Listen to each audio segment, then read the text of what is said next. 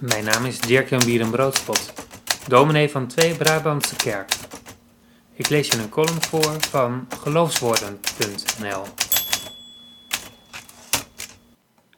Daar kraaide een haan. Het is woensdag in de stille week.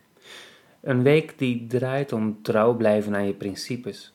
Ook een week om te beseffen dat het niet iedereen gegeven is om daar altijd aan trouw te blijven. Helaas ook mij niet. Eerder schreef ik hoe we inclusief moeten willen denken. Eerder had ik de mond vol van niet vervallen in wij-zij denken.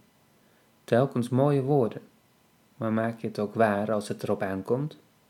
De praktijk is soms weer barstig. In Tilburg neem ik plaats in de eerste klas coupé van de Sprinter. Net voor het fluitsignaal stapt een jongeman binnen. Donkere huidskleur, baardje, sneakers en de capuchon van zijn hoodie over het hoofd getrokken. De conducteur komt binnen en vraagt alleen aan deze reisgenoot zijn vervoersbewijs en stapt daarna bij de machinist op de bok. Verontwaardigd roept de reiziger hem achterna. En hij dan? De conducteur liegt dat hij barst en beweert mij al gecontroleerd te hebben. En ik kijk weg naar buiten. Het traject Tilburg-Sertogenbos is lang genoeg om te beseffen dat dit niet in de haak is. Bij het uitstappen zeg ik: Sorry, ik was net te laf om te zeggen dat de conducteur loog. Ik ben niet gecontroleerd. De capuchon gaat af.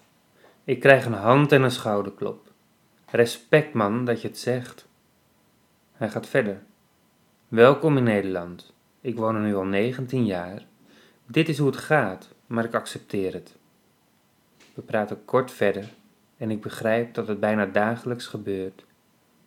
Je huidskleur bepaalt of men je vervoersbewijs wil zien, of je even wilt identificeren, of je voor vol wordt aangezien. Haast vriendschappelijk nemen we afscheid.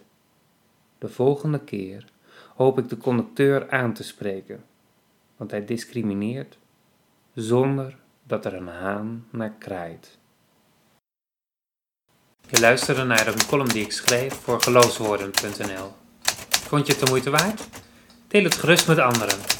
Graag tot een volgende keer.